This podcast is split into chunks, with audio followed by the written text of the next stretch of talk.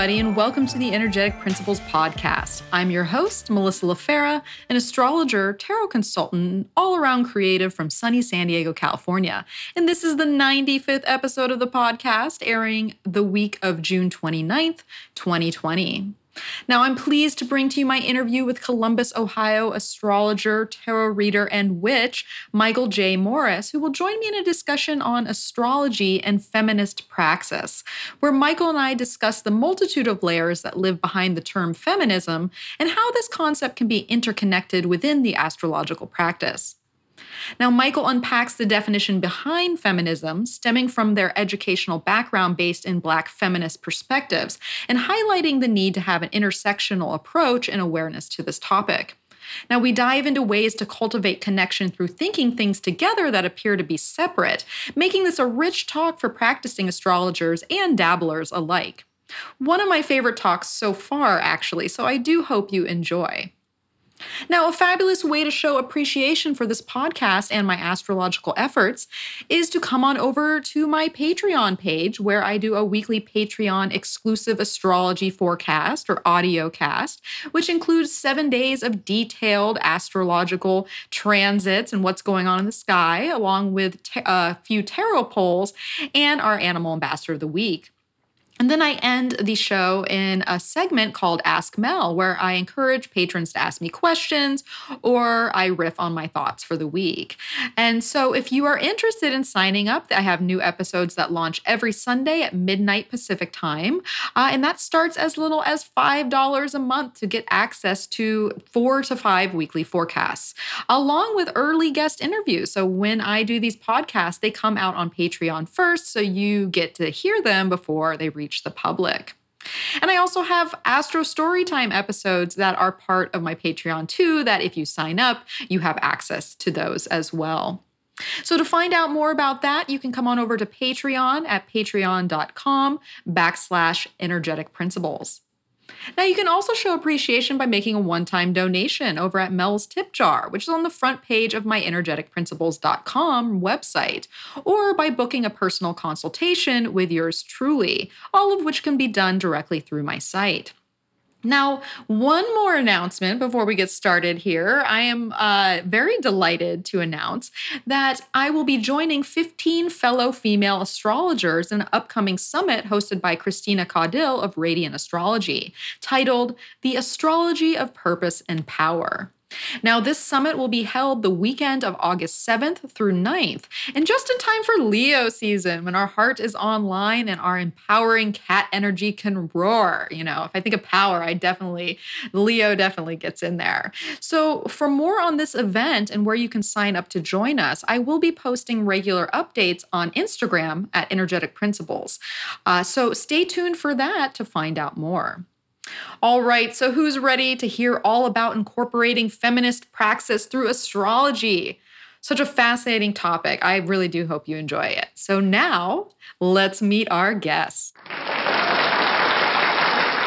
All right, I am so happy to welcome this week's very special guest. We have Michael J. Morris with us here today. Thank you for joining me, Michael. Thank you so much for having me.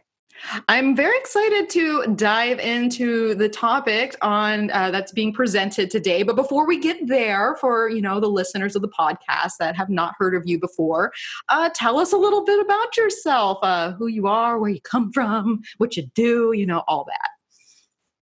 Thanks. Yeah. Um, I do a lot of things. I am. I primarily think of myself as a witch and an astrologer and a tarot reader, but I'm also a full time academic. I'm a professor.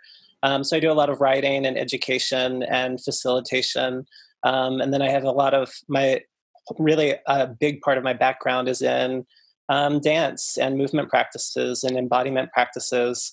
Um, I've been a yoga practitioner for a long time and a teacher for, I guess I've been teaching yoga for about 12 years, um, along with movement practices like um, postmodern dance and Butoh and um, um, healing modalities like Reiki. So there's there's a lot of embodiment. There's a lot of critical thinking. There's a lot of reading and writing, um, and then there's a lot of spending time with the earth and the sky, which I really um, map onto these adjacent but um, sort of mutually constitutive practices of being a witch and this this ongoing uh, cultivation of belonging and kinship with the earth mm. um, that that really um, is simultaneous to and um, entangled with the ongoing cultivation of belonging and kinship with the sky, which I think of as a big part of why I practice astrology.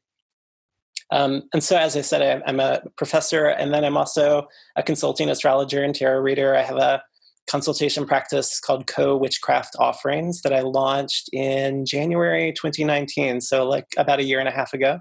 Um, and that's been growing steadily alongside my teaching and facilitation work. Um, yeah, that's like where I am now. That doesn't really tell you much about where I've come from, but that's that's that's who I am and what I do right now. I think hey well all those steps before leads to this moment that is now. So i'm sure that there are a lot of um, things you can take out of that. I love the that you brought up because i'm always talking about on the podcast the connection of mother earth and taking care of her and just being involved in you know the environment and it's a very important topic for me so i like that you brought that up just in general uh, thinking about the earth meeting the sky too and you know when we think about myths just in general the idea of gaia and you know uranus together and uh, which is the birth of everything when we think about myths to begin with. Um, so yeah anyways i support that message. so people get out there, hug a tree, connect, ground your feet, you know, get to your, like if you really want to get to yourself, that is a great starting point because when we are disconnected from where we come from, you know, completely, and I know that you're a big proponent of just embodiment in general. Mm-hmm. I mean, that's a place to start is the connection with nature. And maybe, maybe, maybe, just maybe that will be a podcast in itself that I can invite you back for at another oh, time. I would love that. I mean, I, um, yeah, it, it, intimacy, connection with the earth, with the sky. Um, my my doctoral work, my PhD, my dissertation is on ecosexuality, um, specifically looking at the entanglement of sex and sexuality with um, ecology, with ecosystems, with the more than human world. Um, and so that's, I mean, that is a topic I can literally talk about for for hours and hours and hours. Um, but it wasn't. It actually wasn't until I was done with my PhD program and started um, my job as a professor and teaching courses in ecosexuality that I started making this connection between. I spent so many years thinking and writing about this intimate connection with the planet, which of course is always about embodiment because um, we're we are part of the earth, and I mean that in a very physiological, biological, ecological sense. Um, and so when we uh, shift our awareness, open our consciousness to the fact that we are part of this planet, um, that we're always in a dynamic exchange with what we think of as the earth and what we think of as our bodies. Um, it wasn't until after grad school that I started um, understanding something similar at play with why astrology had become so important to me.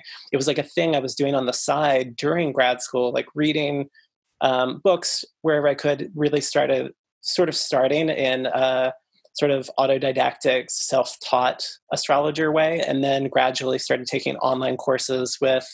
Um, folks like Demetra George and online workshops with Chani Nicholas, and then eventually Chris Brennan's massive Hellenistic astrology course um, and then a lot of workshops and courses with Kelly Surtees.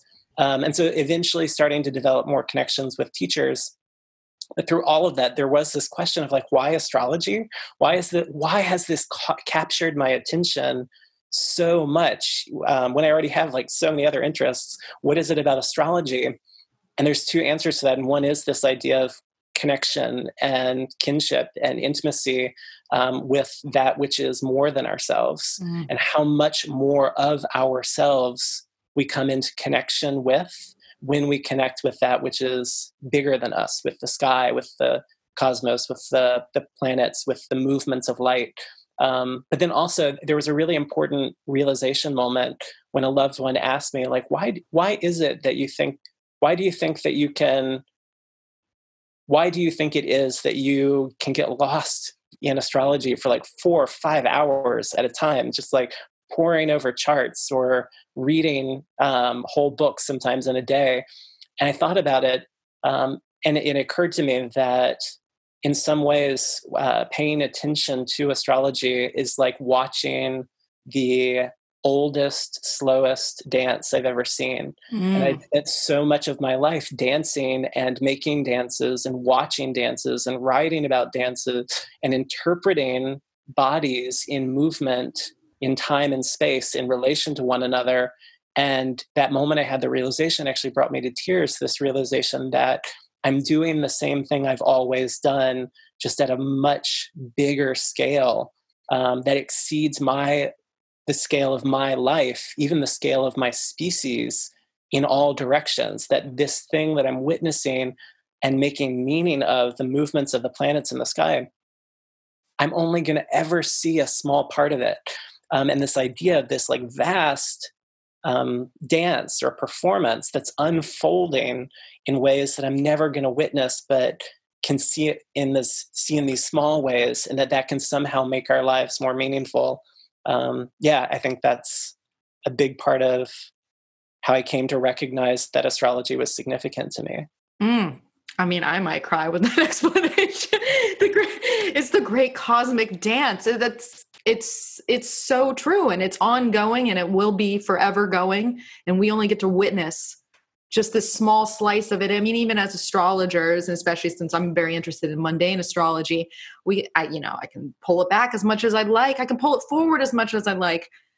Will i ever get the true you know meaning of it being uh, live living within it seeing the motions? But it's absolutely a dance and ah, it brings so much meaning to life because you can see these overarching themes and movements and timing and uh, you know as a with capricorn planets the moon nonetheless and the cancer you know timing is just everything. And as you know with dance timing is everything. Like it's just it's just this flow that is ne- never ending but so impactful in everything that we do as people and like you said as as the world and in the in the ecosystems and every little aspect of you know existence is basically tied up in these movements. And it's it's almost too much for the mind to take in sometimes but when you have the need we were talking about this in the pre-chat just the how we're both like excited and get up every day to learn basically. Like what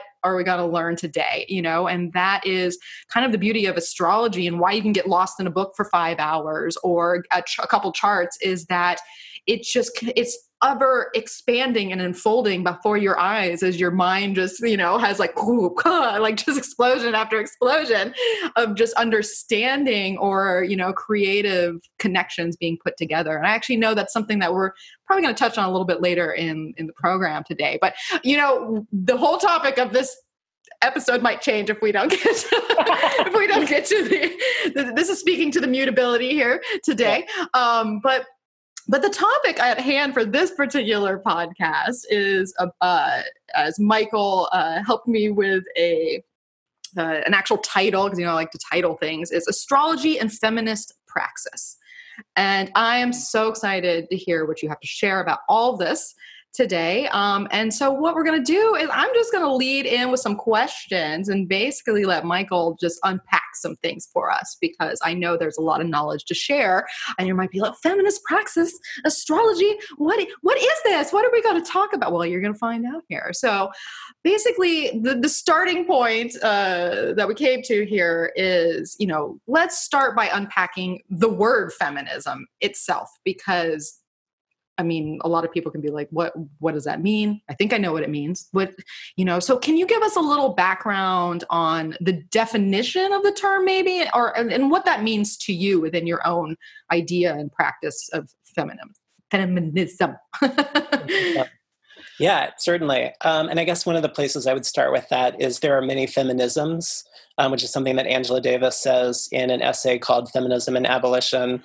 Um, in her book freedom is a constant struggle um, that in fact like feminism is going to be understood in many different ways by different people with different social locations and different um, uh, agendas different things they're trying to accomplish in the world um, and at the same time bell hooks makes the point in um, her book feminism is for everybody that if feminism can mean all things to any person, then it ceases to mean anything. So there has to, there, we have to be able to ground what is feminism in some sort of specificity or particularity. And so I guess what I'd like to trace is some of the understandings or definitions of feminism that are most useful to me as a feminist, but also as someone who uh, teaches in a women's and gender studies program, who teaches feminism to other people, um, which feels really uh, important in this moment that we're living through, where there's mm-hmm. global up- uprisings for justice and liberation happening all around the world in response to the ongoing um, killings, the ongoing murdering of Black and Brown people, um, specifically in the United States by um, police and white vigilantes. And so we're seeing this moment, these calls to justice. And I actually think that feminism is part of this, um, mm-hmm. as part of what has led us to these moments. Um, and so, definitions uh, Bell Hooks says that feminism is a movement to end sexism, sexist exploitation, and oppression. Um, and really, throughout her work, Black, uh, Bell Hooks is a Black feminist scholar, writer, theorist. Um, she really insists that feminism must involve critical engagement with other things like race and class and sexuality and all the ways in which systems of oppression operate on and through our societies. Um, but also on and through um, ourselves, that we are part of these societies, that these systems of oppression, which is a word we use a lot in terms of thinking about how things like racism or sexism or misogyny or homophobia or transphobia or ableism um, or class based struggles, that these things are not reducible to individual actors or individual acts. It's not simply that someone does something, a thing that is sexist, but they, they do something that is part of a larger structure um, of sexist oppression of women and femmes in our in our society. Um, and the same with racism. That racism isn't simply you aren't simply a person who is or is not racist. We are in a society that is racist. We are saturated with racism. And so everything we do, actually, I mean, in this particular moment that we're living through, I'm having this conversation a lot right now with mainly white folks who want to. I think we ha- I think we as white folks have this impulse to want to not be the bad guys.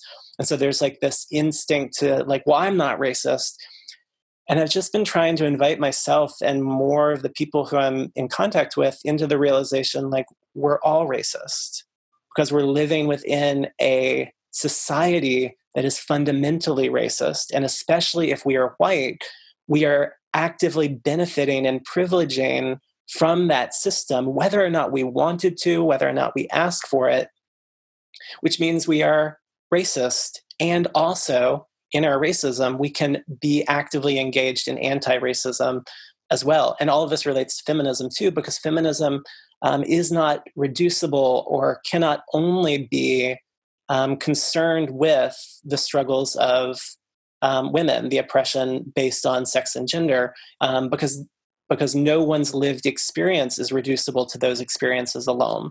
Um, and that's really Bell Hooks is someone who gives us ways of thinking about this. I also am really um, fond of a definition of feminism that Angela Davis, who's another Black feminist philosopher, gives. Um, she writes Feminism involves so much more than gender equality, and it involves so much more than gender feminism must involve a consciousness of capitalism.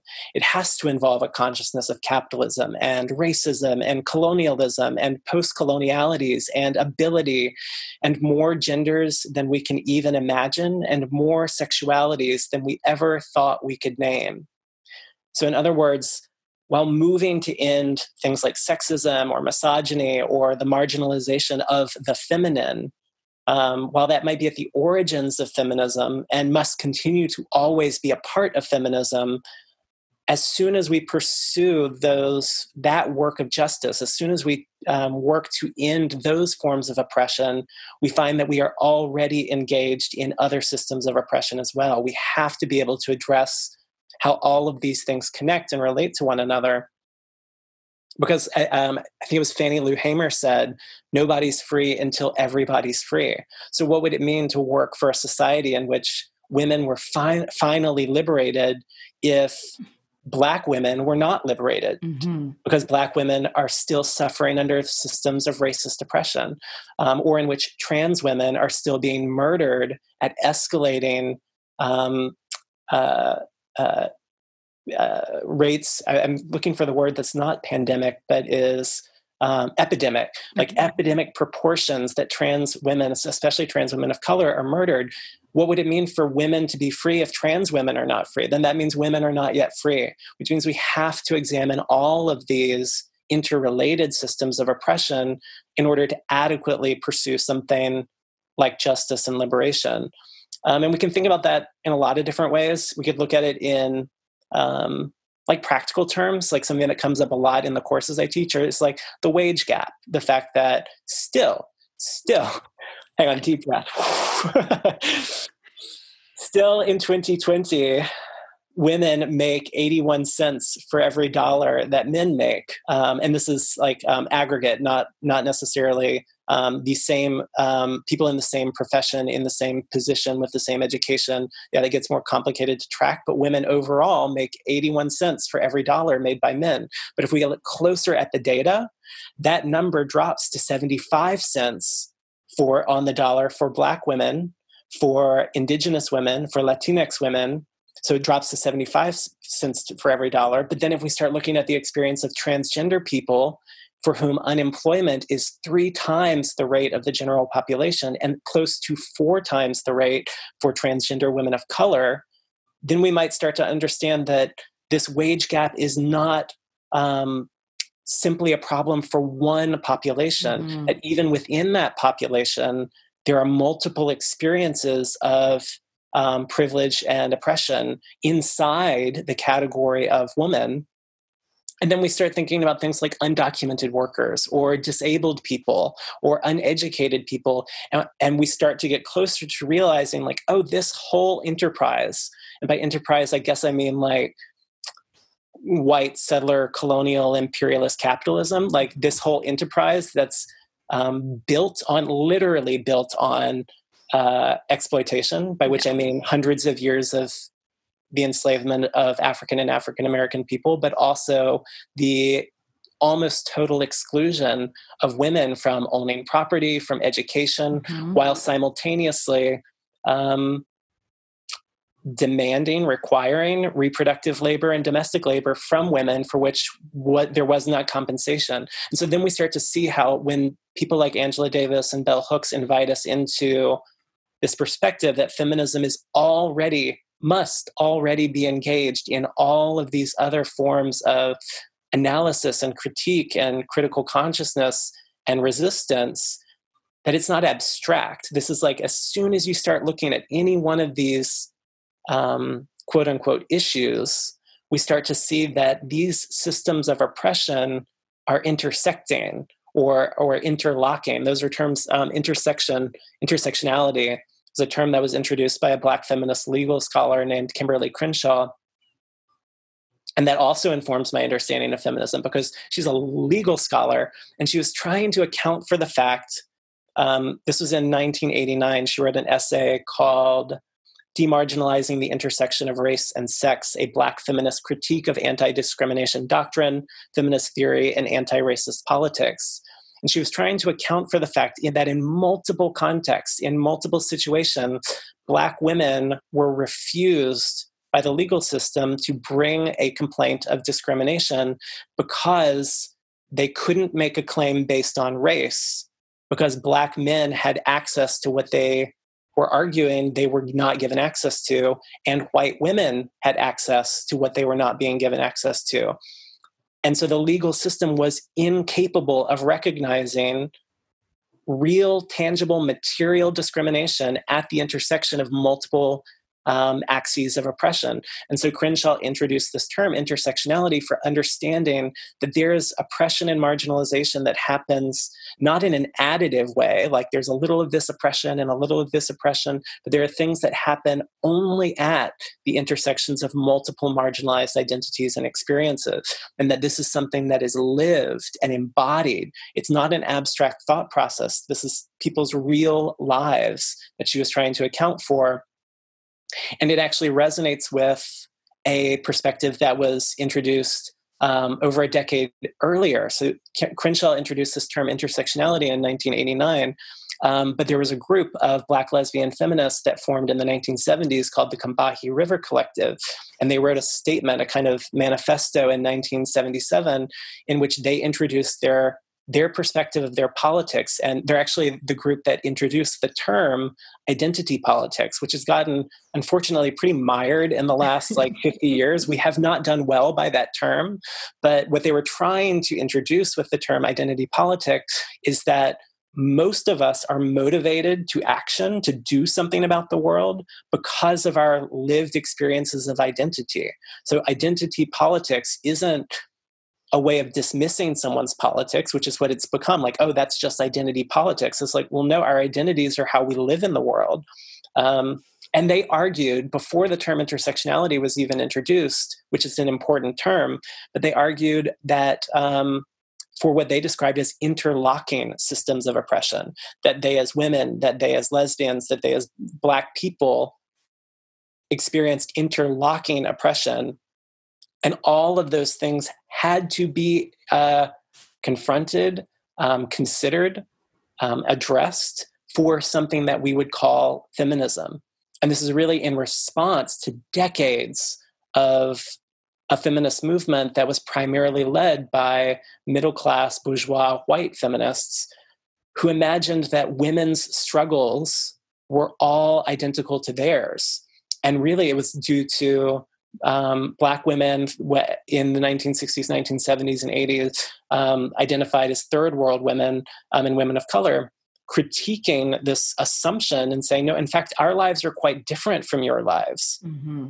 And for your feminism to truly advocate on behalf of all women, we have to start to account for the ways in which our lives are different from one another, which actually does some exciting, really exciting work for even like what do we mean by women? What do we mean by the term woman um, if there is very little, if any, shared experience between all people who are known as women? What does that term even come to mean? And I think where I am with that right now, this is sort of where I've wrestled with that in my own feminism and in my own teaching of feminism is the more students I talk to, the more um, women and femmes who I listen to in terms of experiences of oppression, that seems to be the common denominator of women is something that almost all women have in common is that they've experienced some form of sexism, some form of misogyny, some sort of gender um, discrimination, gender-based discrimination. Um, and all these other variables of life seem to change, but it, so then the then it starts to make sense like why does the category or the identity of woman become the impetus for a movement for justice because perhaps the category of woman has been used as a site of oppression for so long that that is mm, where we mobilize some sort of response or resistance. And I guess the last thought that I, that I would say that I don't know if I can give a definition of feminism without acknowledging this is that for me it's deeply embodied. That um, that feminism emerges from the conditions of the body, our bodies, our mm-hmm. lived experiences. And as I was preparing for this um, for this discussion, I was trying to track like when did I start thinking that, and where did I get that idea from? And partly it's like, well, I think so much of my work is in embodiment that it it wouldn't make sense for me to have a feminism that wasn't accounting for the body. But I also want to credit what I think was a major influence that I that's not identical to feminism, but it's an adjacent movement called the Healing Justice Movement um, that's really emerged, I think, in like since like around 2010, something like that. Um, that was co-founded by Cara Page and others, uh, collaborators and other organizations. Um, and part of what the Healing Justice Movement um, insists upon, this is from an, uh, an essay that Cara Page and Susan Raffo wrote um, that healing justice refers to an evolving political framework shaped by economic and racial justice that recenters the role of healing inside of liberation that seeks to transform, intervene, and respond to generational trauma and violence in our movements. And then later in that essay, they say there is nothing we talk about in movement building work that is only a quote issue these are things we have experienced. Our bodies, our communities, our memories all carry um, carry all of the times when we experience or witness violence, systemic oppression or displacement, oppression, disrespect, and marginalization. Uh, they, they write everything we want to change in the world around us also exists right here in our bodies. Hmm. And if we think about that, like gender based oppression, this is an embodied experience. Racism, this is an embodied experience. Homelessness, this is an embodied experience. Um, not having access to food, hunger, these are embodied experiences. Reproductive health care, transgender health care, these are embodied experiences. So the, the reduction of these things to just like political issues in a way that's separate from the body um, reduces our capacity to attend to the mm, urgent vitality of these issues that by which i mean vitality like liveliness these are matters of life and livability mm-hmm. at the scale of embodied people's lives and i think that if and when feminism starts to lose track of the body. We've lost track of some of what it is we're struggling for. Um, yeah. Mm. Well, I, I, have so so many thoughts have gone through my head on on all that, but to play on what you're saying right now about the idea of embodiment within the term of you know feminism and, and the feminist experience i mean even when i think of you know something like tarot and when yeah. we're looking at uh, you know the cups and water and and uh, earth and you know pentacles these are the these are form because you need that receptive receptacle to create what is the actual you know body. And so it does have mm, i have so many thoughts. This is where it's all going to get jumbled as i try to get it out. But that's where my mind originally went um, and why the form is so important and when we're soaking this all in right? Because that's the whole idea of the feminine energy is it, it takes in it it absorbs it um it's permeated in, in many ways. And, and because of that it has that creative freedom. And then when you're talking about oppression and like this hierarchy of oppression basically that you laid out before us that you know we think oh but just these people are oppressed in this way or just this way. No they start to layer upon one another to you know really uh just take different levels of what that can mean for different people. And that seems very uh, masculine in the sense of oppression because you know the masculine will will press it'll push it will uh, the, the, logic right? The logic of the legal system like okay well we have these laws in place because this is going to have you know stem for this person or this will stem for this person but then where does it meet you know because we have to be more open we have to be more creative we have to like and that's just the energy of the feminine you know the feminine to me is that creative void that form that open basket that can hold anything that is actually does have like intense freedom because of its just openness that is mm. there versus always trying to push towards something or box in or actively you know like i don't know. That's just where i'm going in these like bigger overarching themes themes of that. But um it, it, takes a toll on our experience as as people at different levels obviously as you've um you know so eloquently uh broke down for us. Um but these are all things to think about within and that's the thing too when i started uh, looking into the um, Combahee, is that how we say it? Combahee River Collective. Combahee yeah. River Collective. Like, Some what? people say Combahee. Um, I I I have heard it most often said Combahee. But, Combahee. Yeah. Um, and I was like, what's this? Because I had no idea. And then I look it up and I'm like, okay, so here we see this uh, feminist movement that's like, wait, hold on, you know, you haven't, uh, you haven't brought in, uh, you know, the plight of black women, the plight of lesbian black women, you know, so we started to see this unpack um, in ways that, because, you know, when you think about, I, because the idea of, uh, you know, f- feminine uprising to some extent was obviously when we start to pull back you know a century plus ago as we are trying to get voter rights and you know just some simple things like that. But you know that that was that was a white woman's plight you know and and, and people or even maybe white rich women that had the luxury to go out and you know march in the streets or have and so and that happens with any message really you know who has the luxury of spreading the message 1st mm-hmm. and that's mm-hmm. what we're kind of noticing over time uh, based on you know freedoms civil freedoms and liberties um, you know wealth to be able to because if you have to take care of how many kids and and make a work a job and that you know are you going to be marching on the streets are you going to be getting your word out there probably not because you're not going to have the time you're not going to have the energy and, and, and that in itself is, is a luxury and a privilege to be able to spread your idea of how the world should look.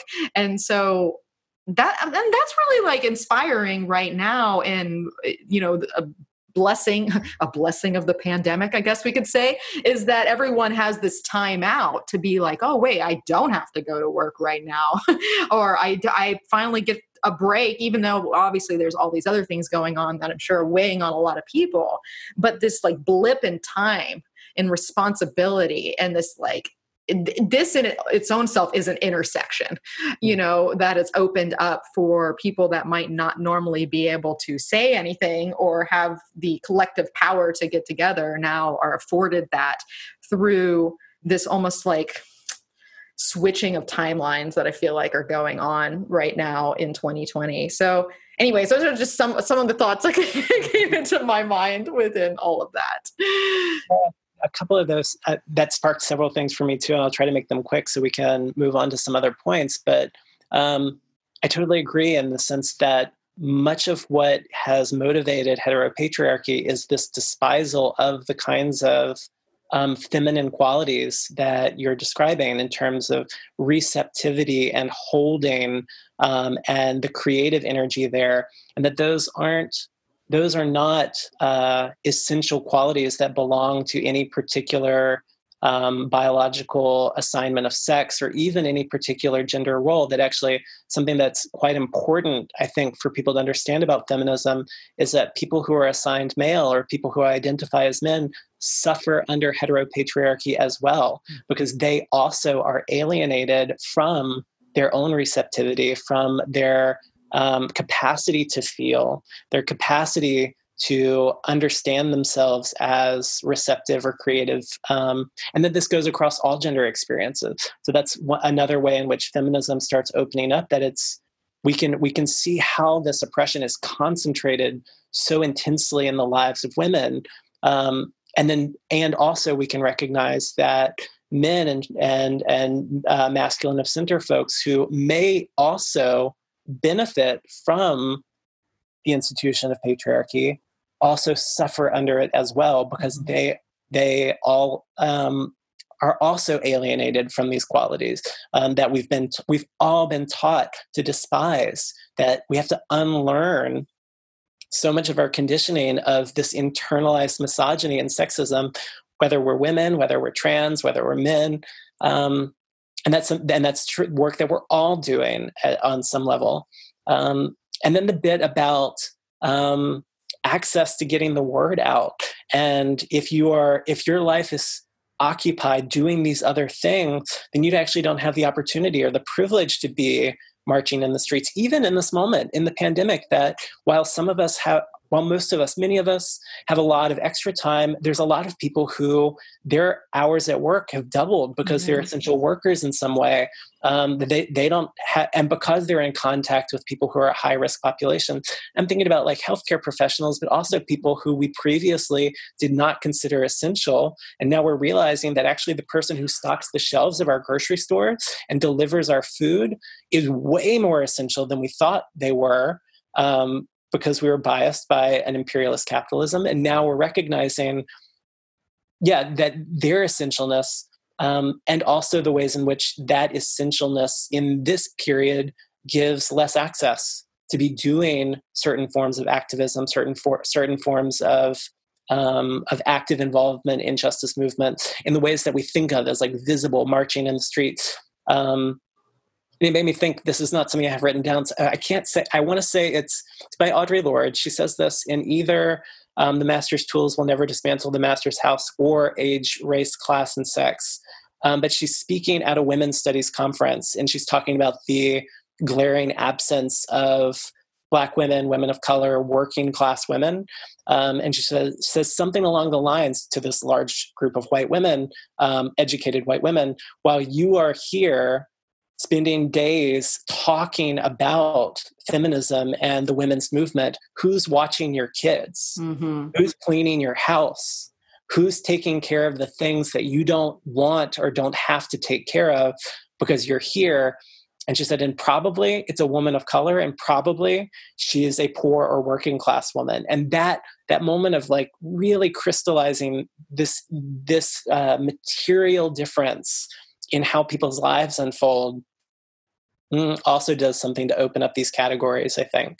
Um, mm. I had a passing thought about something Patricia Hill Collins said about epistemologies of connection, but I think maybe that'll come up later. I, well, I do want to say real quick while we're because we're go- going down this wormhole that um, oh. I was just thinking about the other day when. Uh, just talking about i'm like oh, you know so many problems in the world but i just started thinking about you know classism and the idea of pay um, yeah. and and this goes into what you were saying earlier with you know the, what uh, women make on the dollar and as we went down that tier that you were giving us and even right now with that example of the people that are you know all of a sudden these essential workers and you're like wow look how essential you are uh, and and how and this all stemmed actually from i've been doing like french lessons on duolingo for the last like i'm on like a 450 day streak right now. amazing, um, amazing. but there was one story in the um in the like they give you little stories in french and it was about this little girl who uh, was eating with her her papa in the restaurant and she was saying oh when i grow up i want to be the waitress. And the, and the, the guy the dad was like oh no honey you're going to be you're going to have a far more important job and make more money and blah blah blah. And she was just like she was like she's like, but it is an important job, blah, blah, blah. And so he gives her a hundred dollar bill to go pay the waitress like a $20 tab. And she comes back and he's like, where's the change? And she's like, you know, I, I, I tipped her because she has a very important job.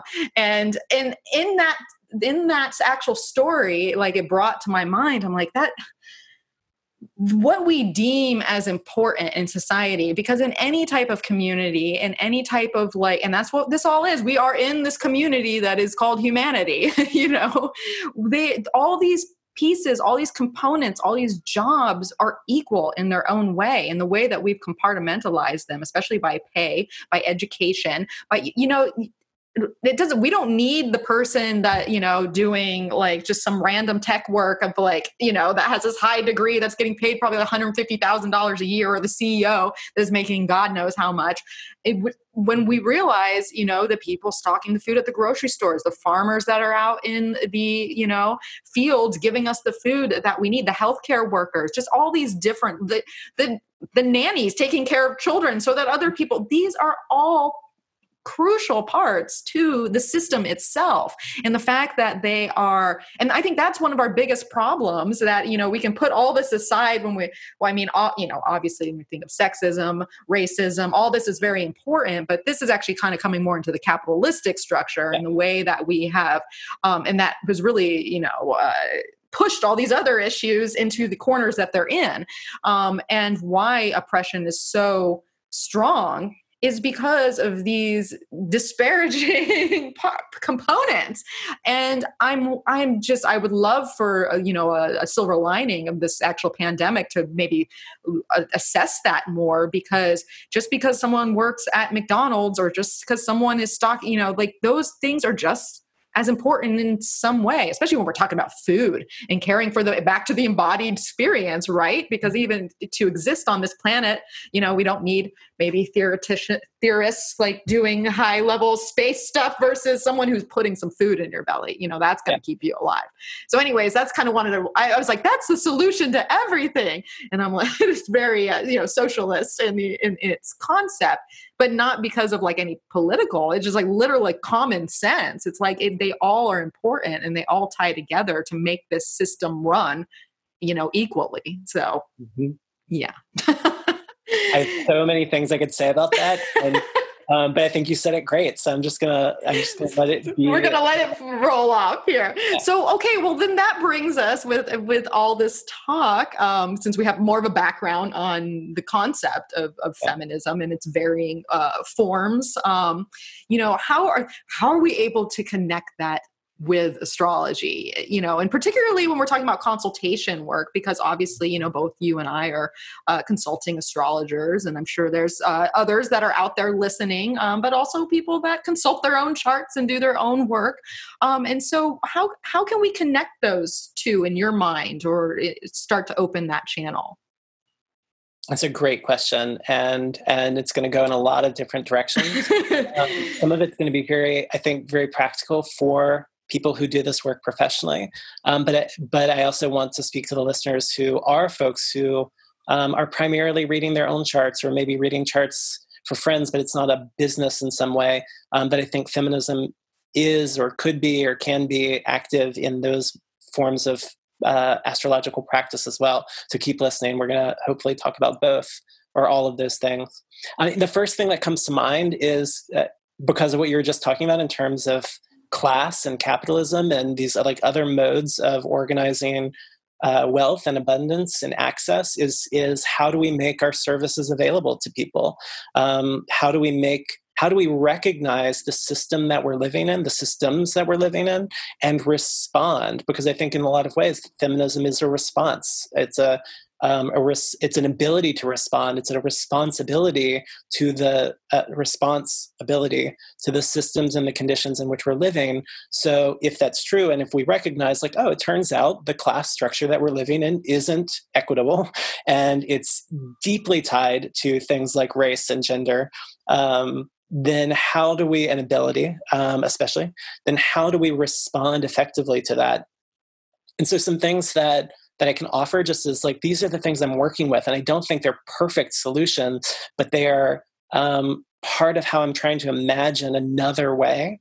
Um, is that since I started my consulting practice, I've worked at a sliding scale um, for everyone um, based on income inequality, and I just ask people to determine for themselves if they make more money, then pay more, pay at the higher end. Um, and I've actually had some really wonderful clients who've even paid above the mm-hmm. high end because they know that based on their income and their situation that's actually not a lot of money that high end of my sliding scale isn't isn't a lot of money for them so they pay above because the idea is the people who make less money pay less and so in a sense when people recognize their economic privilege and pay at the higher end of the scale, or even those who have paid above the scale, they are making my services more available for the people who can't afford to pay as much. So the sliding scale, it's worked for like a year and a half of doing this. Um, that people are really, and I don't need like receipts. I don't need someone's tax returns. I just trust people, like know where you sit and make a choice and know that this is one way, a small, imperfect way that we might imagine a different kind of economy working where we actually, where things are priced or made available or made accessible um, in ways that recognize our differences, that we're not all coming to these services with the same means of access. And then also, I hold, I offer several, um, a percentage of the number of sessions I may have each month, which fluctuates depending on my my teaching schedule. Um, I, I offer um, sessions free of charge for people of color and Indigenous First Nations people. Um, and for me, that's like an act of rep- reparations, reparative justice um, of um, people of color living in this country, Indigenous people living in this country um, have endured hundreds of years of violence and oppression and harm. And if the work that I do can support them in their healing or in making meaning of their lives in, in a world that consistently sends the message that their lives are meaningless, that their lives do not matter, that their lives are disposable, um, if anything I can do can add um, more healing or meaning to their lives, then I want to be able to make that available. Um, and that's something that like i'm really aware is possible because i have a full-time job other than astrology and that if i ever shifted into astrology as my full-time profession i'd have to find another way to make that sustainable but i do believe it's out there um, and I actually had a client it was like three months into my practice Um, she was a middle aged white lady. Um, and at the end of the session, she said, I saw on your website that you do free sessions for people of color.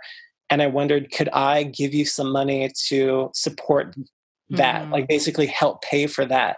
Um, and she just slid me a $50 bill to help, which isn't uh, even a full session, but it, it was like, it was a gesture and it was, it gave me a sense of, is there a way, is there a model where white people pay for other people, people of color, indigenous people, to have access to these services in a way that's not so just different from the sliding scale? Can other people who have more means or who have access to systemic wealth um, help make these resources available to other folks? So that's that's like a very very practical. Before we're even in the consulting space, we can already be engaged in feminism by addressing how systemic oppression affects the clients who are coming to us in differential ways.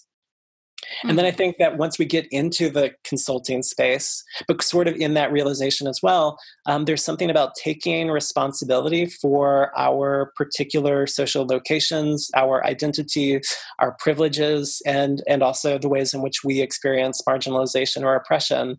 Um, because I think all of that shapes how we read the chart. And if we mm-hmm. think it doesn't shape how we read the chart, um, there's probably some work to do there um, around acknowledging or taking responsibility for the privileges um, that we have access to, because it's probably privilege that gives us the opportunity to think it doesn't affect our work that our systems of meaning making are not affected by white supremacy is probably an effect of white privilege, or that our systems of meaning making are not affected by uh, this um, hugely um, inequitable class system probably means we have the financial means to not think about the ways in which our class position affects how we literally make meaning of the chart. Um, and there's been some like uh, really great work being done on this on this um, topic in terms of attending to our biases, attending to our social locations and identity. Um, and I just want to mention Diana Rose Harper, gave an amazing talk at NORWAC 2020 called Fierce Compassion Natal Astrology as Radical Self Care, um, which you can purchase from the NORWAC website. Um, and it's also available for download on her website. And then she had a great discussion with Chris Brennan on the Astrology podcast about these issues. Um, and they did a great um, process of moving house by house mm. and thinking about how privilege or marginalization might show up in those areas. And so if people, if this is a new way of thinking of like, well, how might how might my social location, my privileges, or my marginalization affect how I'm making meaning? Um, and this is for clients, or again, the, that other piece of like, even for myself, starting to pay attention to how we experience, how you and I experience the second house differently. Mm-hmm. You and I experience the fifth house differently, and so on. And we're bringing our lived experiences to how we understand the the theory, the tradition that we've inherited. Um, and so Diana's talk is a great resource for starting to do some of that work of self-awareness um, critical thinking critical examination and ultimately i think of it and I, I think this is part of why she calls it radical self-care it's an act of healing to come into responsibility for their for those parts of ourselves. And then Bear River also gave a talk at NORWAC 2020 called "The Intersectionality of Astrology," um, which he references Kimberly Crenshaw's um, work on intersectionality in that talk. Um, and that's um, also available for purchase through the NORWAC website, and it's available. I think it's available on Bear's Patreon. Um, and it's another great resource for thinking about how some of these ideas around identity and social location and privilege and marginalization affect how we practice astrology. And I think inside of that, and this is really one of the primary ways that I think our feminisms can show up in our astrology is how we attend to difference mm. and complexity. How do we come into our consults recognizing from the start that even if there are things we have in common, our differences are just as important, if not more so. Um, our differences, mine and yours, my, mine as an astrologer, someone as a client, um, that those differences matter, but also the differences between clients that people with very similar placements are going to live out those placements in really different ways given the particularities of their lives and attending to those differences is part of how we practice um, responsiveness and responsibility towards um, all these different ways our lives are shaped by um, these social systems. It makes me think of Audre Lorde, who's maybe the greatest teacher on difference as a as a topic, as a as a lived experience. Um, Audre Lorde was a black lesbian um, feminist, poet, writer, activist, um, and she writes. This is in an essay called "Age, Race, Class, and Sex." She writes, "quote." Institutionalized rejection of difference is an absolute necessity in a profit economy which needs outsiders as surplus people. As members of such an economy, we have all, emphasis, italicized her emphasis, we have all been programmed to respond to human differences between us with fear and loathing, mm. and to handle that difference in one of three ways either ignore it, and if that's not possible, copy it if we think it is dominant, or destroy it if we think it is subordinate. And we have no patterns for relating across human differences as equals. As a result, she says, those differences have been misnamed and misused in the service of separation and confusion certainly there are very real differences between us of race and age and sex, but it is not those differences between us that are separating us. And I'm going to repeat that because when I teach this essay, the students either gloss over this sentence or they get snagged on it. Uh, it is uh, not, sorry, it is not those differences between us that are separating us it is rather our refusal to recognize those differences and to examine the distortions from which uh, result from our misnaming them and their effects upon human behavior and exception. And that idea that difference does not separate us is radical, I think. We are so used to finding um, commonality, finding, building connection through commonality. Mm. Or like, oh, underneath it all, we're all the same. And that is, I think that's a violent perspective, frankly, um, because it, it depends upon the erasure of our differences in order for us to be connected. And that will fall apart at some point. What if instead we were connected through our differences? differences. And I'm going to make that really practical if I'm sitting in a consult with someone and I start talking about a particular placement based entirely on my experiences, and the person sitting there is thinking to themselves, that is not how I understand the seventh house or committed relationships. And I'm just talking to them as if they are me, we are moving increasingly farther apart. We are not getting closer. We are not moving into connection. We are moving into disconnection because I have assumed we are not different. Whereas if I were to launch into a, dis- a, delineation of a particular placement, I'll just stay with that metaphor um, or that analogy with the, the seventh house and started asking them questions about how they experience this placement, what they have known about committed relationships or love or partnership, then their differences are invited into the room, get to come into the space, and we are moving closer to one another. We are becoming more connected because we're actually addressing our differences.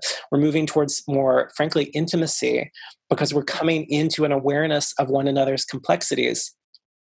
And I actually think that that's another feminist practice, which we'll probably talk about um, before before this discussion is over, which is um, the co-creation of knowledge is a basic understanding of mine that comes from feminist pedagogies, specifically the work of Bell Hooks, who's written a lot about feminist pedagogy and feminist critical pedagogy um, in books like Teaching to Transgress and Teaching Critical Thinking. Um, the idea that moving away from an educational model or a learning model in which um, there's a uh, situation of authority, but also um, uh,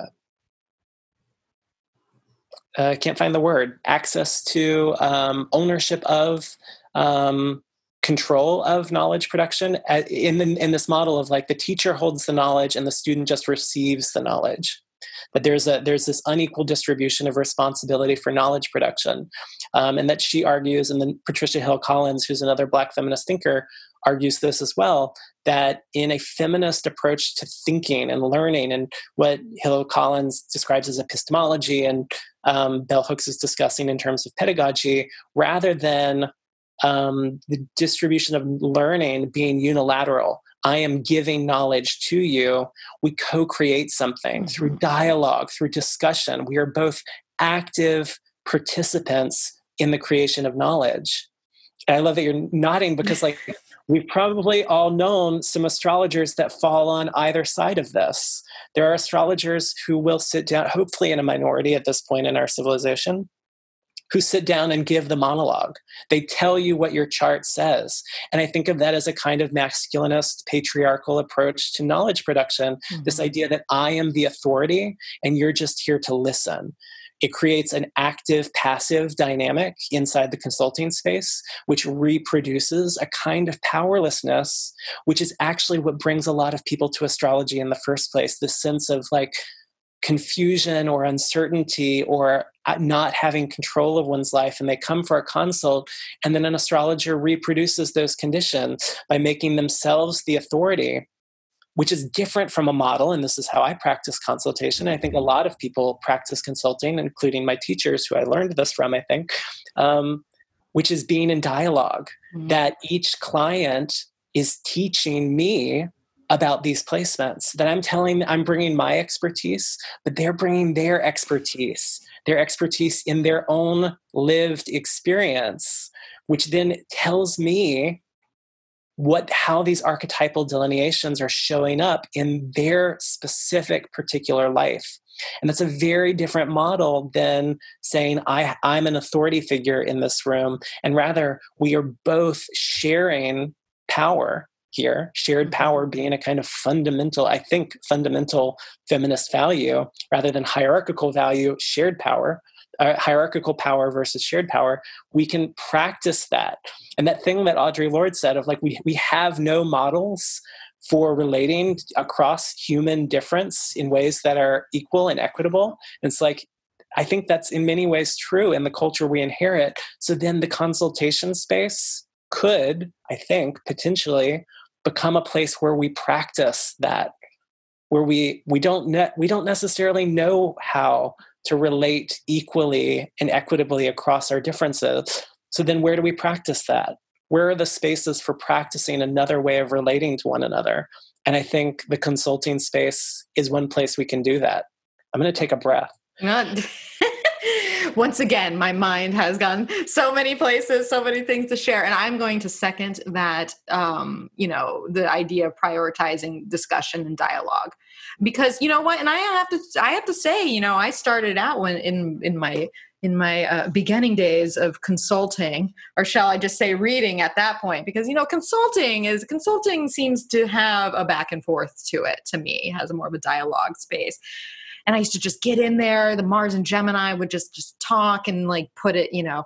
But then it was, and that actually didn't last long because I noticed that as I started to open up a question, the whole space would come alive right? And not only would there it would just be a better consultation uh, for obviously the client but for myself because like you said i was learning in the process because there's so many varied um there's so many va- varied expressions of, or, or, what I like to call the shades of expression of these planetary uh, connections. And then, of course, when we're looking at things like rulership and all that. So, I mean, even just in general, as, as astrology speak, if we take all the um, kind of the the points of intersectionality that we're talking about, anyways, it, it, astrology has that within its own context of the dynamics of the planets that could play out. So, anyways, opening that dialogue and, and having that just the, sometimes the simplest of question will just open up the space to get super creative about what could come out of it.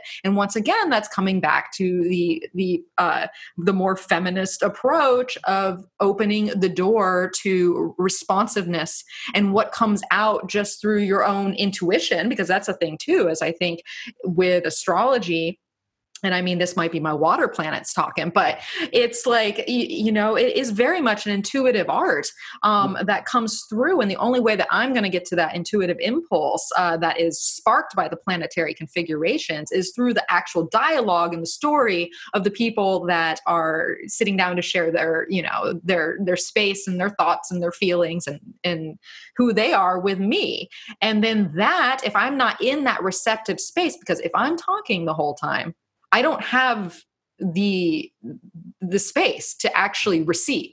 Mm-hmm. And so mm-hmm. that's important too. And why I think consulting, uh, you know, face to face is important because there are a lot of there are a lot of, and, you know, I'm not trying to harp on anybody, but there are a lot of astrologers out there that solely do, you know, written reports or do, um, you know, pre-recorded material, um, and I feel like that's missing an opportunity uh, mm-hmm. on both parts to be able to you know get something from that um, the other thing I wanted to say with the differences and like getting caught in differences um, and trying to always find the commonality between people, it really like I mean, it's just as simple as the, you know, the age old spiritual concept of the idea of the whole and needing the polarities of all differences in order to make up, you know, the conscious web that is all that is. So to like, to always try to be on the same page or to be scared of um, uh, you know the differences of people and people are different. That's like the you know people are different in uh, you know spiritually thought uh, creatively in the body you know physiology all these things. We are just different on so many levels. Um, but once again it makes up the entirety of all that is. And so we can't discount that or be afraid of that because that is actually the magic of the of everything coming together. So those, those are just two things two things i have. Well what, what you just said what it made me think of is what we know from um, biological um, diversity is that an ecosystem that becomes more and more uniform or mm-hmm. monoculture dies. Yes. Like we actually we need um, polarity, but even beyond polarity, we we need multiplicity in order for life to flourish. Um, and what I get so excited about in consultations, but also in like in teaching and activism, is where can we invite more difference into where we think there is sameness so, like when I meet another non binary person, it's like, what if from the start I assume we did not have the same journey?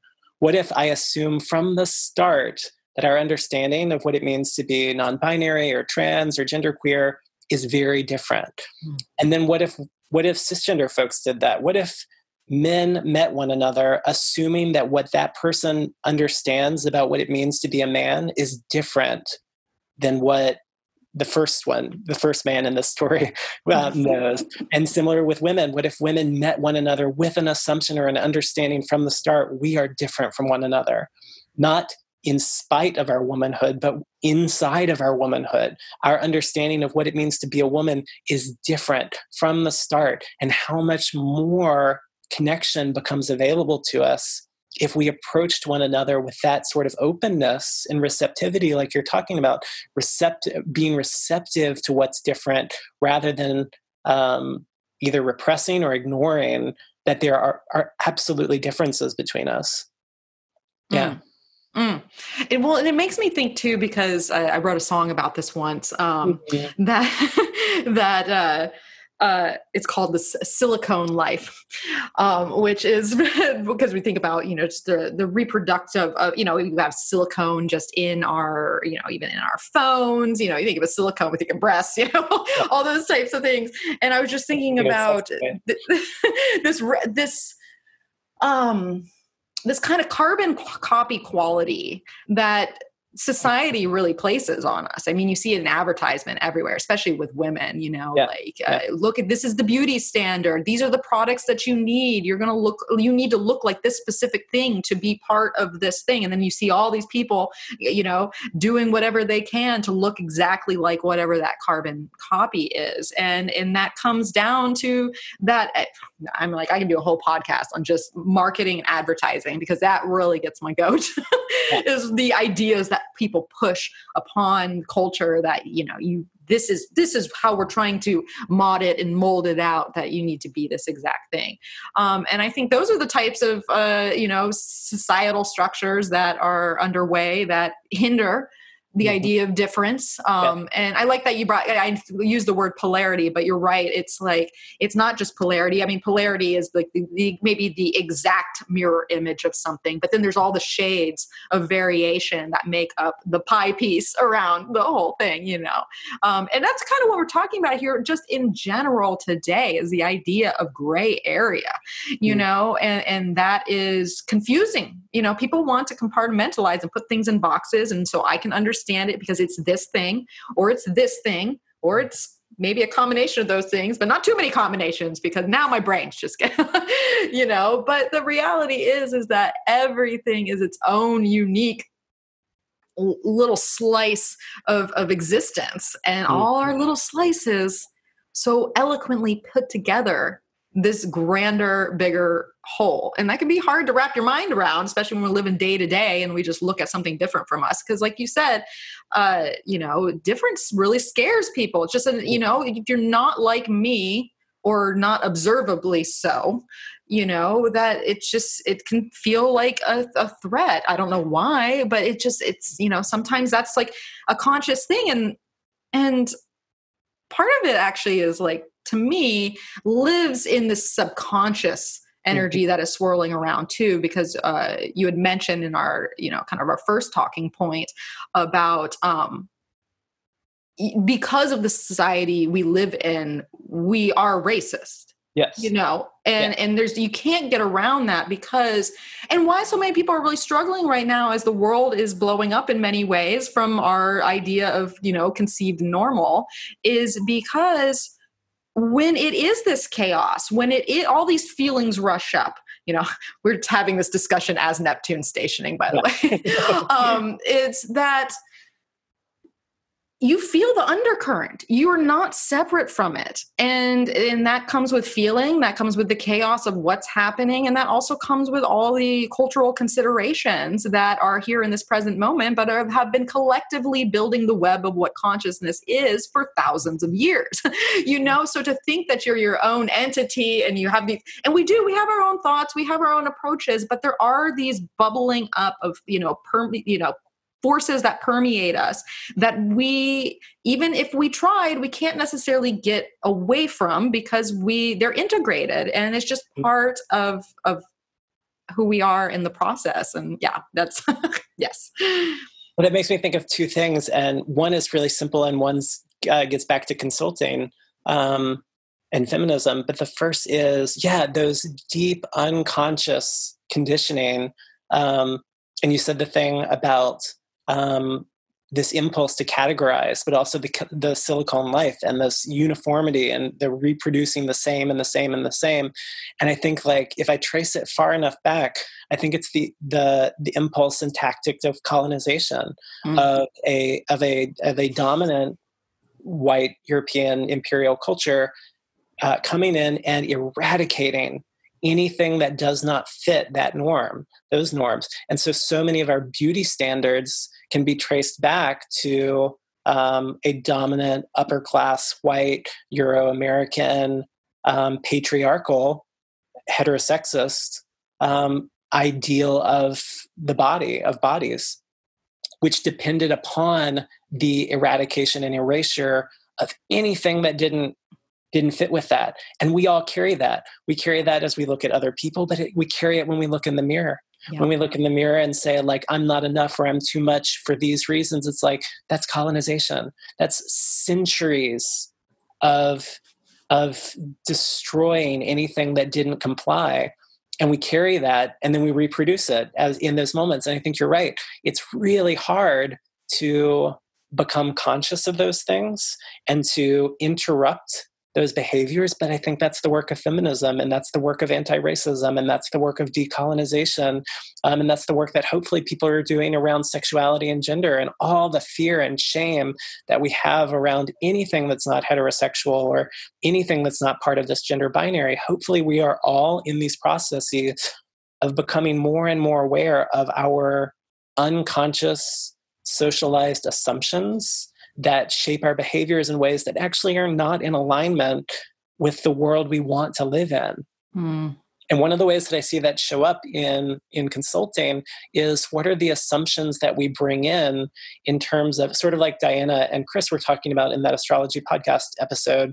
What are the assumptions that we bring to these archetypes in the chart?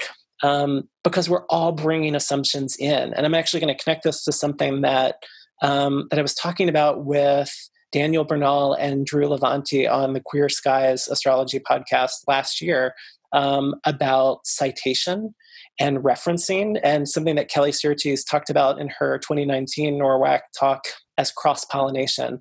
The idea that when we're when we're when we're doing astrology, when we're making delineations and interpretations, we're drawing from other bodies of knowledge in our lives. And she used the example of gardening, like she gardens, and so then gardening becomes something that she references in her astrology. And I would argue that all of us practicing astrology carry some responsibility to not only know what are we cross pollinating with what are we bringing in what are what are the frames and the assumptions that we're drawing on but also to be intentional about what are the frames and assumptions we want to be drawing on mm-hmm. so hmm. like something that i've talked about in various contexts, I don't know if I've ever talked about it on a podcast or been recorded, is like assumptions around the seventh house or Venus, around love and relationships.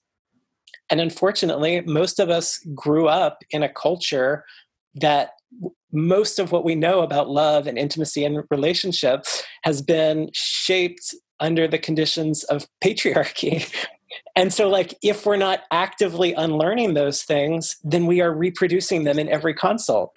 Every time we start talking about love and we start talking about, I don't know, I don't know what those things are, like finding the one or your other half or like someone who completes you. It's like, this is all colonial, patriarchal, white settler nonsense. So, what do you want to believe about love? And what are you doing to make those references those citations? And i mean that in our thinking but i also mean quite literally in session. Um, I, the number of clients who've walked away with like and said like wow i have a whole reading list now because i'm i mean sort of like what i'm doing in this in this conversation i'm it's intentional that i'm actively referencing other people. So when i'm talking about love or the seventh house or venus I'm almost definitely going to reference Bell Hooks' All About Love, um, which is like a Black feminist critique of how we understand love um, and what it might mean to liberate our thinking of love.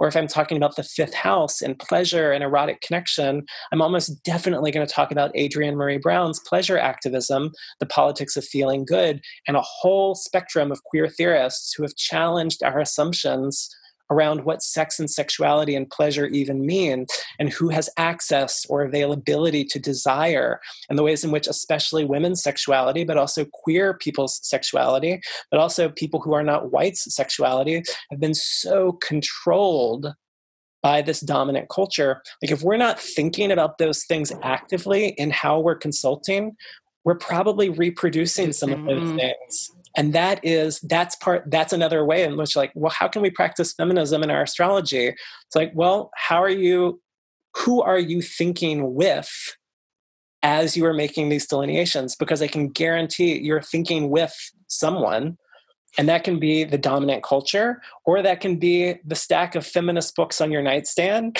or that can be like like who are you actively inviting into your headspace so that it can come into the consulting space? And then i actually this is like a personal priority but it's something that i inherit from other feminist thinkers specifically like sara ahmed and donna haraway have written a lot about this.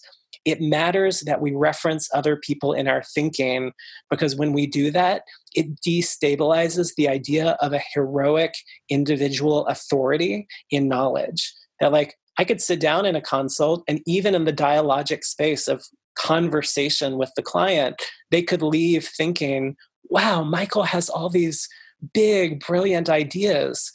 And most of those ideas came from somewhere else. Yeah. most of those ideas come from these stacks of books all around me. And if I don't make that legible to people, then I'm reproducing this kind of heroic individualism that so much of imperial colonial white supremacist culture is predicated on when I could do something else. I could, someone could walk away thinking, wow, we weren't just in dialogue with one another, we were in dialogue with all of these other thinkers. And we were in dialogue with, you know, the sky and the planet. Mm-hmm and mm-hmm. the ancient tradition that we inherit. Like and so if we can make more of those connections apparent then that's what our clients walk away with. Or if we're just practicing astrology with ourselves um, with our own charts the, the more aware we can be of who it is or where it is that we're drawing our insights um, i think that that is a feminist praxis as well I absolutely agree because at the end of the day, you know, uh, whether you're the astrologer or you're sitting with the astrologer or you're doing your own chart, whatever is coming through is a collection of experience. Yes. And you know that is and and sometimes when you know and hopefully when you're open and once again water planets talking, you know something's moving through you that will bring um certain ideas to the forefront. But even then, those ideas or those kind of aha moments that pop on in are still a collection of experience because that's the only way you're going to reference is because you have a frame of reference you know and and that's very important. Um and so yes that's the you know the astrologer is not the hero which is so funny because i you know i you know when we think about business because obviously the capricorn planet has to deal with some business um, and i think of like what is donald j. Miller and he talks about his StoryBrand his whole StoryBrand thing and his, his number one thing is he puts it up with your with your business you are not the hero. The client is the hero you know you are the you you like in the story uh you know any type of just grand you know grand story like star wars or something like that you there's a problem and you're there with solutions that help fix it. So the hero can mm-hmm. take their journey to where they they need to go and so I, so that's another thing too is like kind of acquiescing because a hero is very much a, a seems like a, a patriarchal image to like that just someone just coming on through with their their sword in hand and we're going to conquer this thing and be the one that saves the day now we're going to be the facilitator and facilitators are more you know you move through that space creative problem solving asking the right questions you know let the let the client let whoever we're speaking to or the other half of ourself that's listened to our own delineations you know be be the hero in in that situation. Um but yeah i don't i'm i'm going off on a neptune uh station right now but that was so important. Yeah. Ooh okay so all right well what haven't we covered? You know uh there's what do we need to bring up at this point as we get into our our latter minutes of the the broadcast michael? Can you think of anything that i know you had mentioned um, something about um, where where did i put it? Where did i put it? Where are my notes? Oh okay. Well we're kind of talking about that. There's two points. One was you had mentioned uh, exploring connections that are not always apparent Ugh, yeah, we have to talk about that. Okay, get li- okay. What is that? What are, what are we saying there? uh, that is, um, I never lead with that as a as a definition of feminism, but it's so integral to how I understand feminism at this point, and it comes from that essay by Angela Davis that I referenced earlier, "Feminism and Abolition," that's in "Freedom as a Constant Struggle," um, and she writes about feminist methodologies the idea that there are ways of thinking and creating knowledge that are feminist in how in the how in the method and methodology. And she writes feminist methodologies impel us to explore connections that are not always apparent. And they drive us to inhabit contradictions and discover what is productive in these contradictions she writes Feminism insists on methods of thought and action that urge us to think about things together that appear to be separate, and to disaggregate things, separate things out that appear to naturally belong together, end quote.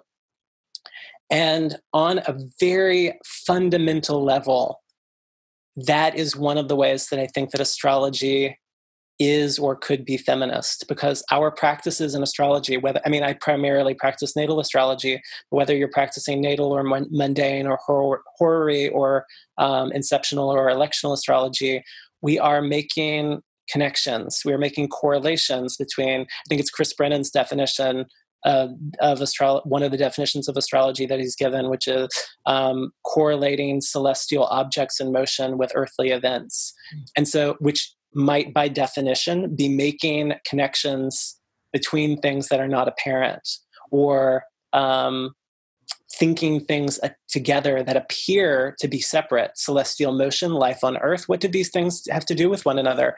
And astrology is the practice a practice a whole tradition of practices that is built from making these connections that are not apparent that seem to be separate and that feels like I don't think that on its own would make something feminist, but I do think it is in alignment with what Angela Davis describes as feminist methodologies. And when we do that, when we make this practice of forming connections, of creating correlations, um, when we do those things inside of this larger frame of attending to our differences, of taking responsibility for all of these multi-layered interlocking intersecting systems of oppression that shape our lives our clients lives. Um, when we do when we make this practice of correlation and connection inside of these larger concerns i think that's at the heart of astrology mm, becoming a feminist practice. And it's also oh this does relate to that that quote from patricia hill collins um, who she was writing about Black feminist thought, and she was um, contrasting um, feminist thinking to what we might think of as like patriarchal thinking, and she uh, she described them as feminist thinking as an epistemology of connection in which truth emerges through care, in contrast with an epistemology of separation based on impersonal procedures for establishing truth.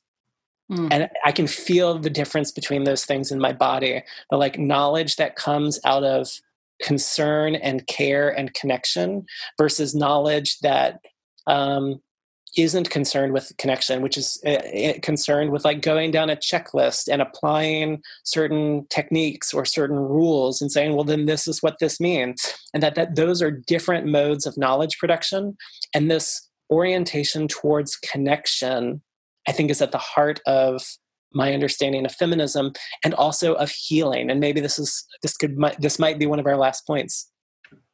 That connection is at the heart of, and it goes all the way back to, even though the healing justice movement is not reducible to feminism, it's adjacent to feminism, and and and it's been developed and created by predominantly queer, um, black and brown women and femmes um, and so there's there's enough of an overlap between it that it's somehow gotten absorbed into my understanding and my definition of feminism, um, which is that feminism is oriented towards healing.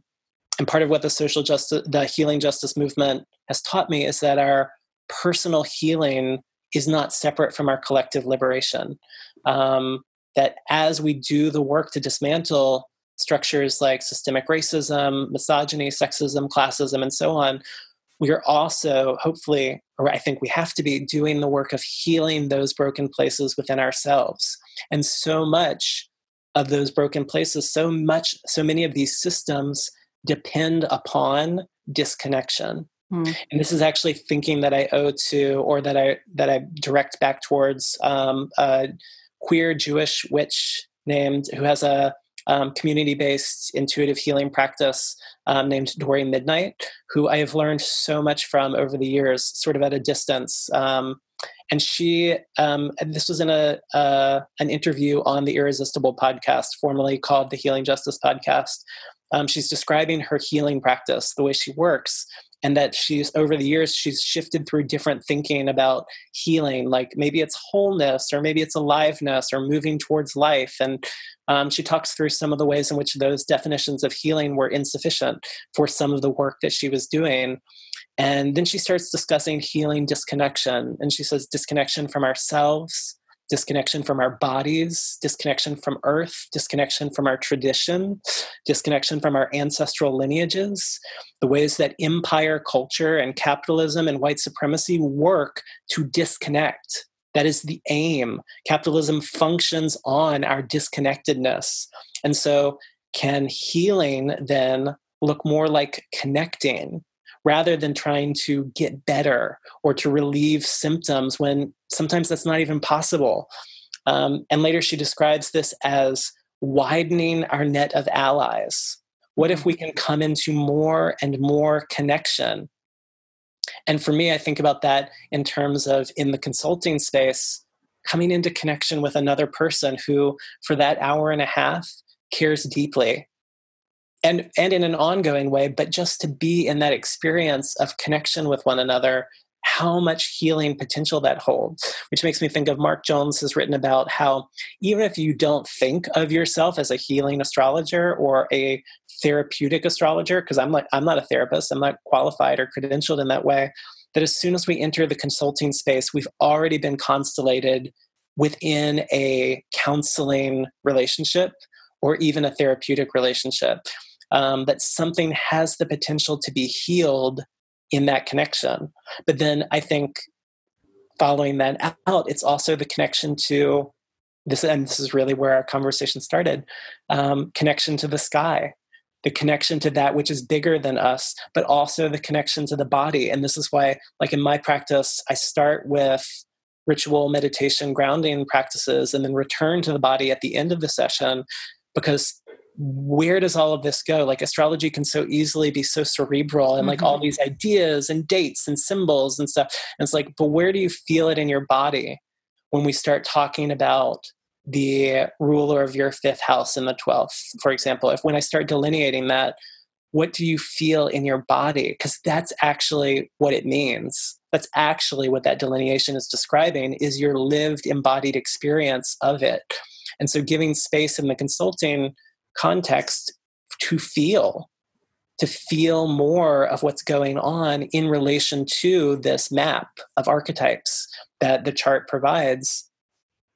And that's where i think real healing possibilities start to open up. People come into more connection with themselves. They come into more connection with their bodies. They come into more connection with another person with me. Um, but also because of the ritual practices we do they come into more connection with the land and the indigenous histories of the land and the earth. And then they come into more connection with the sky and these ancient patterns of motion that have been unfolding in excess of their lives in all directions. And their life is a part of that cycle. All, or these mini cycles and they come into relationship with that cycle through through the chart through the consultation and when they leave is is some sort of um, physical or mental disease, disease alleviated? I don't know. But I hope, or what I feel, or what I've seen in the work with others, but also with myself, is that when we leave more connected in all these different ways, we are um, more in alignment with our optimal well being. We are, it makes such a difference to move through this world. Get a little emotional um, to move through this world feeling that we're not actually alone. So much of our suffering comes from this mm, having been convinced that we're alone, that we are separate, that we're isolated, that we are unworthy of love and belonging. And when we come into connection, our love and belonging is our worthiness and belonging are no longer questions. They're already they're actualities. I'm mm-hmm. already i already belong here in this connection.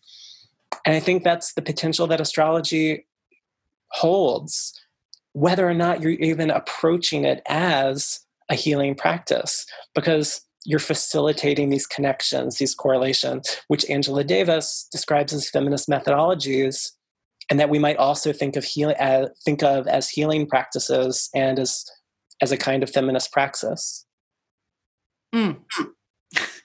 Um, I'm amen to all, all that last bit, and especially the idea of connection, because at the end of the day, isn't that what people want the exactly. most?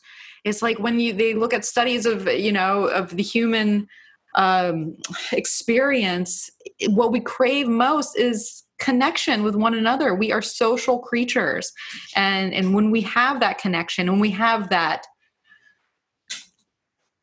that deep connection because that's the thing. It's like when when you're sitting down in that consulting space it really is almost this shamanistic job that is is coming under, underway because there's a combination of energies that are that are at play. And then when you're really open which is back to that feminist principle of holding space of like opening up of like letting energy move through you know that is the greatest reward because I'll tell you what, when I get out of a session that is just, you know, life changing for someone, it changes my life in the process. This isn't a one way street. This is not a one way street. This is, you know, this the uh, a blending of energies uh, in that that connective space, and and I, I get it. You know, I cry with clients all the time because I'm and I'm like part of it has to do with their story and part of it's my own experience through that. And then half and then a majority of that is actually the beauty in the connection that's being made because that is breathtaking mm-hmm. um, when you're really in it and, and feeling it with another person. And so yes. Yeah i i agree. I think that in this work we are um, we have the potential to heal one another and ourselves. Um, that's why, like, I'm so interested in it as a way that we live our lives together. That's what I mean by like in the consultation space, we can practice ways of relating, of coming into right relation that's healing for for our clients, but also healing for us, that those aren't mutually exclusive. And it reminds me of Demetra George. I think she writes this in Astrology and the Authentic Self that as astrologers, we don the mantle of healers. Um, and I think that if we recognize that, and maybe this is um, what started me thinking about astrology and feminism in the first place, is if we recognize that astrology can be a practice of freedom and healing. And I think that it can. I think we've hopefully covered some ways in which it, it can, it holds that potential. Then clearly we have, we as astrologers have roles to play in the ongoing work of justice and liberation. In this moment where there's all of this uprising um, calling for a different kind of world, a world that we can't even imagine yet by which i mean justice. We haven't we haven't yet lived in a world organized by justice. So we're calling for the end of certain kinds of worlds built on domination and exploitation and oppression. And we're we're reaching towards this world that we don't even really we can't even really yet imagine. And so many people i'm seeing this all over social media especially white folks asking but what can i do? Like what's my role here? And i feel so clear that there's many roles. And we as astrologers this is part of movement, or it can be. That if we approach our astrology as practices of, of freedom and healing, that we are contributing to um, bringing into being the kinds of world that we want to live in um, for ourselves and for one another. I amen to that. Amen to that. Because as we heal ourselves, we hear it's it's you know it's all we I don't even need to say it. We've already talked about it enough, but it's it's true. You know, when, when we heal ourselves, we heal the world in the process, yep. and that's yep. you know, and that's a, and that don't get tricked to think you need to heal the world before you heal yourself, because that's I I think that is a, a backwards way of, of looking at it. I, it's very important to be connected with the world and be active in what's going on, but don't um, dis um, you know disconnect from the fact that it all starts within. And so if you you want to do the most important thing in the start of this whole process you know we got to do it from the inside out. And so make um, that a point of of, of, practice and your own personal healing and in, in activism in, in you know changing the world is just starting with what needs to be uprooted within yourself. And that's a lifelong process. It's not something we're going to wake up tomorrow and be like okay i'm healed. Um, no it's a it, it's it's a journey that we're all on but that is a conscious part of of the process. And so um, and Lord knows I work on myself every day. I'm like, sometimes I'm like, give yourself a rest. You, you've you've done enough. Um, but all right. So, Michael, share two quick thoughts yes. that came up when you said that. Give, give, give, give it. Give us our ra- our wrapping up our wrapping well, up it, thoughts. What you said about healing ourselves and healing the world it yeah. made me think of a quote from Grace Lee Boggs. Um, and I'm gonna get it, it this will be a paraphrase because I don't have the book in front of me. Um, but in order to change the world, we have to change ourselves or we change ourselves in order to change the world. Um, and so that's wisdom that comes from Grace Lee Boggs. But then also, and this is like, I guess, just a little synchronicity. Um, so I write daily astrology posts, and I mm-hmm. have since August of last year. So we're coming up on a year. But what I, and I quote people constantly because feminist citationality. And for today, what I posted last night for this morning um, comes from Audre Lorde, and she wrote, the true focus of revolutionary change is never merely the oppressive situations which we seek to escape, but that piece of the oppressor which is planted deep within each of us and which know, knows only the oppressor's tactics, the oppressor's relationships. And so part of what that left me thinking about, and this was in response to the moon moving into oppositions to Pluto and Jupiter, mm-hmm um, that and Pluto and Jupiter both retrograde in Capricorn at this moment of like, what does it mean to come into opposition with the old power structure, with power structures that are moving back towards the way things were? How do we look at the piece of that which that lives within our own bodies and our emotional lives and uproot that seed of oppression, which then becomes the opportunity for freedom and liberation, which I'm correlating a little bit with Jupiter in that kind of tight moving into their conjunction. Um, and so, yeah, the work of healing ourselves, healing the world, addressing, doing the inner work of addressing the oppressor that lives within, at the same time that we are doing the outer work of dismantling systems of oppression that are shaping our lives and even more importantly the lives of folks who are, are most marginalized mm. and why it's so apropos that the timing of this episode is going to air on the day that Jupiter and Pluto conjunct. Really? yes. Great. so if you're listening to this on the Monday that it comes out, you know, it, it take those take those words and, and dive them deep because uh, this is that this is that halfway point. This is that halfway point of that jupiter pluto dance and what is dictating this metamorphic quality that is the cocoon of 2020 and we are at this turning point um, of this you know and like like we've said the whole time this is lifelong journey, not just our lives, millennia, thousands of years. But in this context of time, we are at a very significant turning point. And why I'm actually, I mean, I'm I'm very pleased with this episode number one, but I'm so excited that it was, you know, it seems just well timed within what we're going through, um, you know, internally and externally, uh, as people in the, you know, in humanity. So, yes, all right. Well, so Michael, where yeah. where can people find you? What where what do you got going on? Tell us. um, easiest places to find me online are my website, which is michaeljmorris.co. Um, I am on Instagram and Facebook at Co Witchcraft Offerings. Um, and I'm on Twitter, um, mainly for like Astro Twitter, but also um, yeah, but also for academic stuff um, under Morris Michael J. Um, and then I don't, I can't remember the date of the Jupiter Pluto conjunction at the moment. So I don't know when this is airing. Um, what's the date? The 29th, the 29th okay. of June of June. Great. Oh, perfect. Um, then I am, then there's still time. Um, I am slotted to give a couple of presentations at the Queer Astrology Conference, which is happening online um, July 10th through 12th, 2020. And you can learn more about that at qac.queerastrology.com.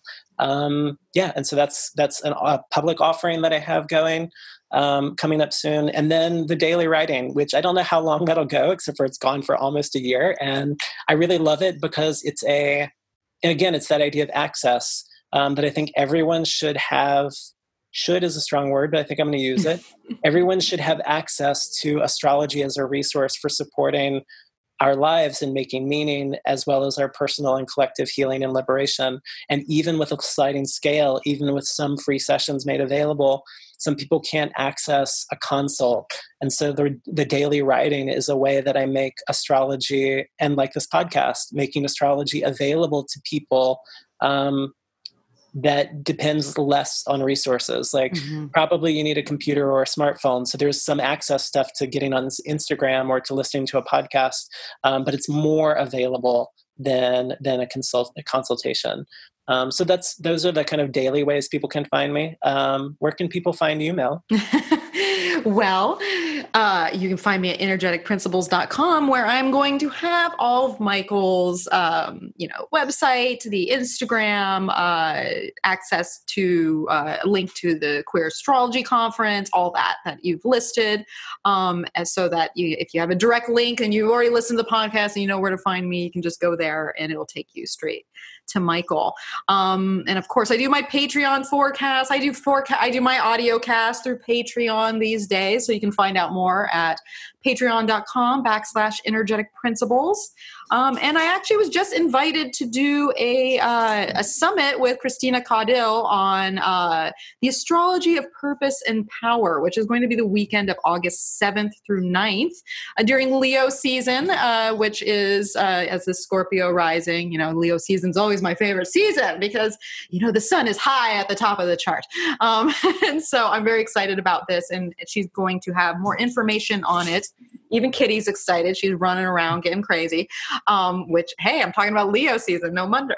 Um, but yes, so the astrology of purpose and power. So bookmark August 7th through the 9th. I think there's going to be more than uh, about 20. Um, uh, women presenters that are going to be part of this. Um, and yeah, so I'm very excited uh, to be a part of it. And so just keep a lookout it's all launching as this time, you know, the podcast comes out. So specifics will be weaned out over time. All right, now, so if you enjoyed our discussion here, because uh, there was a lot of eye opening, juicy tidbits, my, you know, like my mind went so many places. I know that yours did too. So share with a friend, spread the good word because getting this, you know, that's very feminine by nature is to share and to nurture other people with experience. Um, so spread the good word. Uh, leave a review if you'd like to on wherever you listen to it. Um, and yeah, I mean, I guess that's my spiel for that. But I really want to thank you, Michael, for joining me. Actually, I found you through uh, Diana's talk mm. on NORWAC because she had referenced uh, one of your dailies. And so I was like, oh, let me go look. What's going on here. And I saw your videos where you were dancing with the planets, and I was, yes, yes. And i just reached out to you immediately then. Um, so i'm so glad you have joined me to be a guest and i do hope you come and join me again on another topic because i would love that. I would love that too. Thanks so much for having me and for uh, holding space for for a conversation that as you said feels even more important right now um, it's been a real honor to be in dialogue with you Likewise, and we will do it again. Well, thank you everyone for tuning in. We really appreciate it. And as always, may the stars be with you.